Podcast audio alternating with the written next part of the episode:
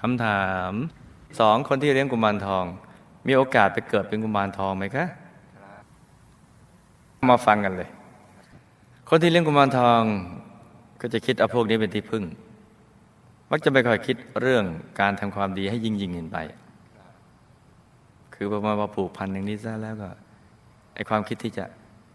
ไอทานรักษาศีลเจริญภาวนาอะไรนี่มันก็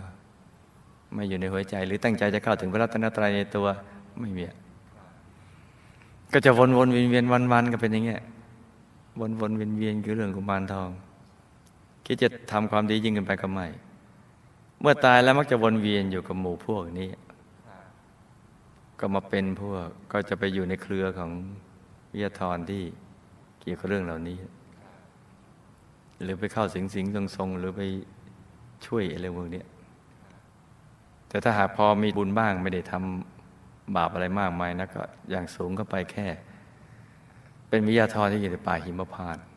จะไม่ไปสูงกันเนี่ยแล้วก็มีสิทธิ์ไปเกิดเป็นกุมารทองให้เขาใช้ และเกิดมาเป็นมนุษย์มักจะเป็นร่างทรง